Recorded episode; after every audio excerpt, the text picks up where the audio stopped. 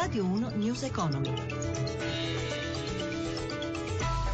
Buongiorno da Paola Bonanni, mercati globali in apertura, il prezzo del petrolio si è stabilizzato sopra i 36 dollari al barile dopo che ieri per l'eccesso di rifornimenti sui mercati era sceso per la prima volta dal 2009 sotto i 35 dollari, riflessi immediati sulle borse sulle quali gravitano anche le decisioni di domani della Fed sui tassi statunitensi e il possibile impatto sull'economia.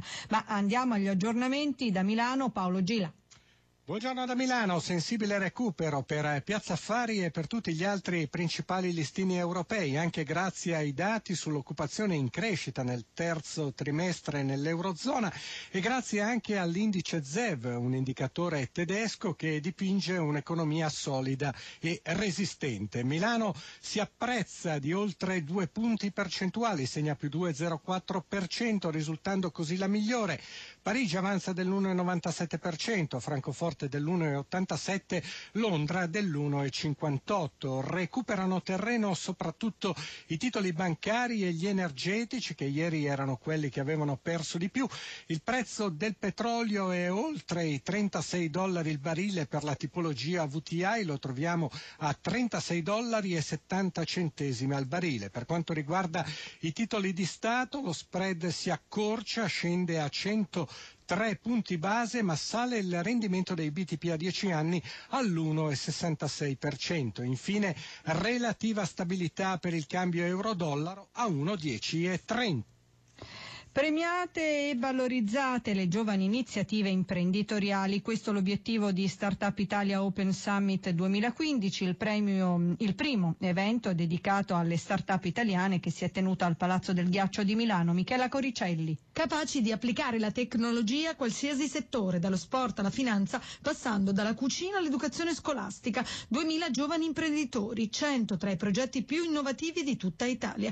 Al Palazzo del Ghiaccio di Milano per la prima volta sono stati stati consegnati gli Oscar delle start-up italiane, una realtà economica in crescita esponenziale, ormai ben oltre la semplice nicchia, 5.000 le start-up ufficialmente registrate in Italia, quando appena un anno fa erano 3.000. La Lombardia fa la parte del leone come sottolinea Riccardo Luna, direttore di Startup Italia. È una città, in particolare Milano, che con gli spazi di Fab Lab, i co-working, con gli incubatori, gli acceleratori, il sistema universitario davvero e diventa il traino di tutto il resto. Credo che anche l'esperienza di Expo, con l'idea di portare qui un grande centro di ricerca internazionale, aiuterà ancora di più la crescita. Giovani e giovanissimi, ma non bisogna farsi ingannare, dietro ad ogni sogno ci sono storie di studio, impegno, duro lavoro, come quella di Andrea Rinaldo. Noi abbiamo realizzato il primo dispositivo per tracciare e monitorare le prestazioni dei nuotatori, per esempio il numero di vasche, il tempo per vasche, il numero di bracciate, ma anche dati qualitativi molto più complessi come l'efficienza della nuotata, la qualità della virata. Chiara Russo ha creato una start-up formata per l'80% da donne. Insegniamo programmazione, quindi coding, elettronica e robotica in modo divertente, con l'obiettivo di rendere i ragazzi creatori di tecnologia e non semplici utilizzatori passivi. Ha soli 23 anni Piercarlo Mansueto,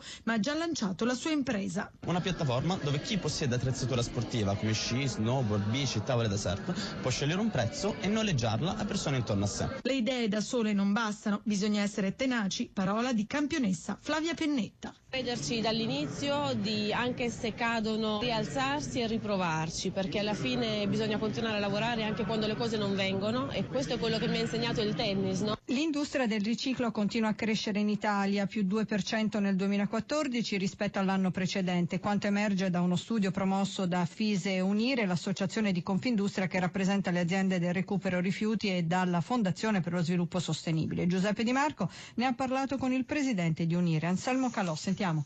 Nonostante molti segnali di difficoltà, gliene segnalo uno in particolare, che le materie prime diminuiscono di valore, lo sanno tutti, il petrolio eh, si porta appresso anche i metalli, la plastica si fa col petrolio, però nonostante questa difficoltà le aziende della New Economy vanno avanti. Di cosa ha bisogno l'industria del riciclo per continuare a crescere? Quali sono gli interventi necessari? Ah, il primo intervento è un quadro normativo stabile il codice dell'ambiente che è uscito nel 2006 in dieci anni ha avuto decine di manomissioni specialmente nel campo dei rifiuti. Il quadro è in continua evoluzione e, e, le aziende non sanno mai se quello che stanno facendo risponderà al quadro normativo di domani mattina. Dal rapporto emerge anche che alcune regioni sono rimaste indietro. Quali e per quali motivi? Il riciclo è in buona parte funzione della raccolta differenziata. Là dove c'è una buona raccolta differenziata c'è un riciclo sviluppato.